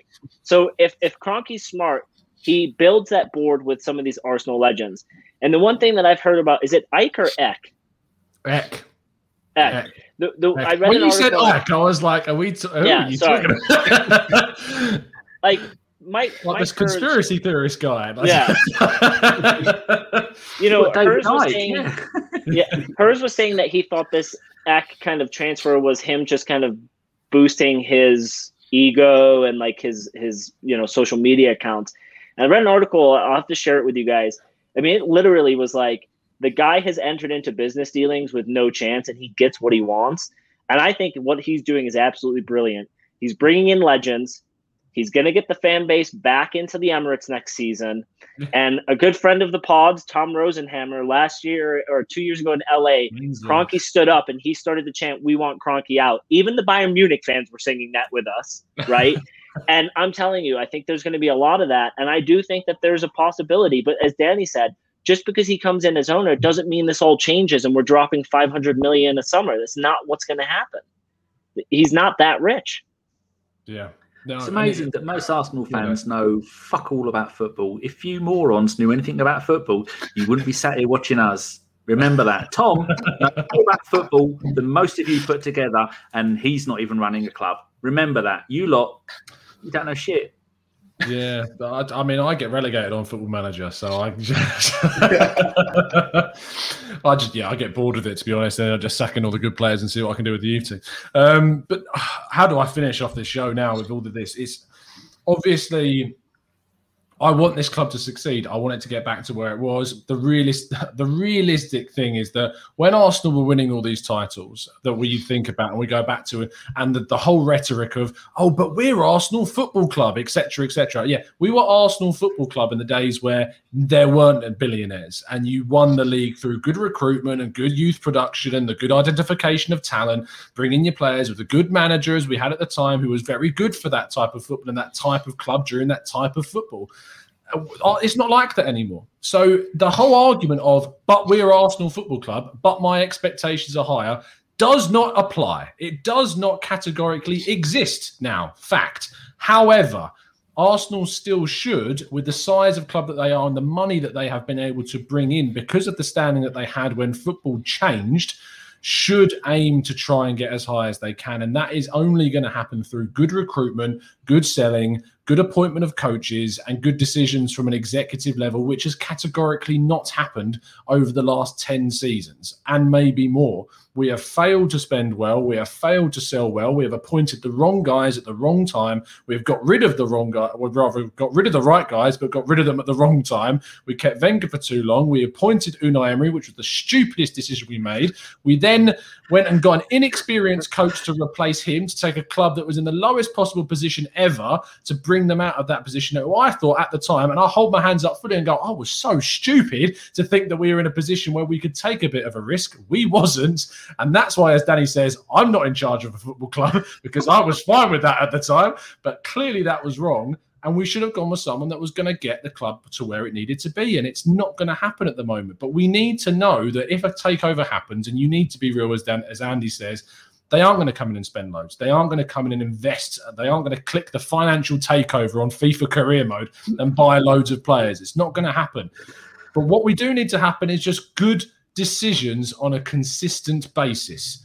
And that is what is needed at Arsenal Football Club. And that is the only way that things change. Um, and it's as simple as that, as to be honest. I think that's probably where we'll end today's show. Um, thank you ever so much, everyone that has tuned in this evening.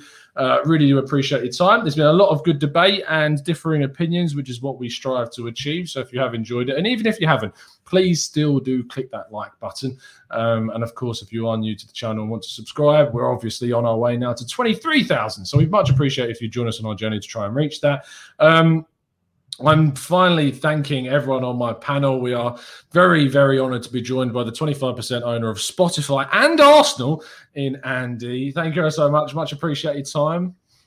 Thank you so much for having me on. If you're wanting more Arsenal chatter, head over to uh, what's the name of my pod again? Uh, the, the, the same the, old Arsenal is yeah, yeah, yeah, yeah. Uh, with Craig and Lee Gunner. Uh, no, wait, he's gonna kill me for that. I meant uh, uh, who's the bald guy again? oh my god! Bring it at me, judges! Bring it at me, judges! No, head, head over to the Gooners Pod. Mike has Red Rebecca. Free. Um, yeah.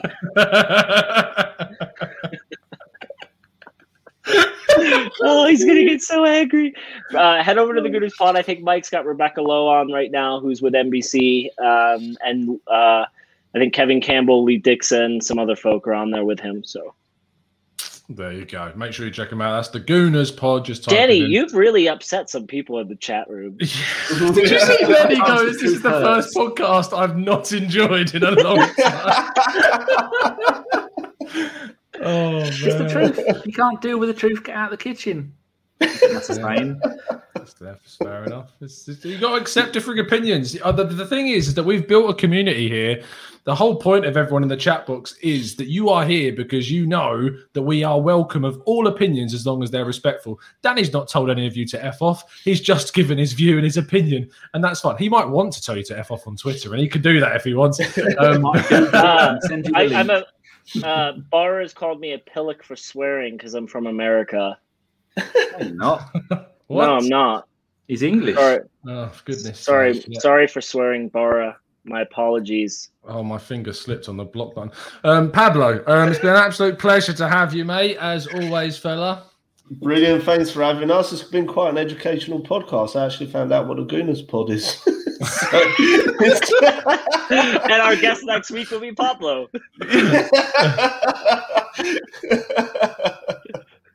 nah, brilliant. Honest and truly, could have gone on all night here talking about this. Is quite quite good fun. Really good fun.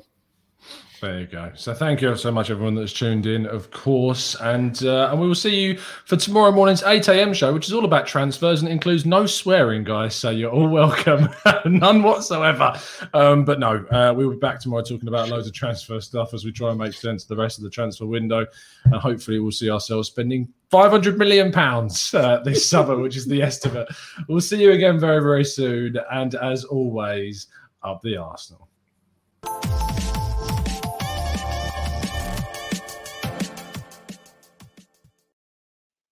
That was fun. Yeah, wow, I enjoyed that. It's the 90 plus minute. All your mates around, and you've got a McNuggets share box ready to go, and you know a late winner's coming. Your mate's already got booked for a double dipping, and you steal the last nugget, snatching all three points. Perfection. Order now on the McDonald's app for your McDelivery. You in? At participating restaurants 18 plus, serving times, delivery fee and terms apply. See McDonald's.com. This podcast is proud to be part of the TalkSport Fan Network. TalkSport, powered by fans.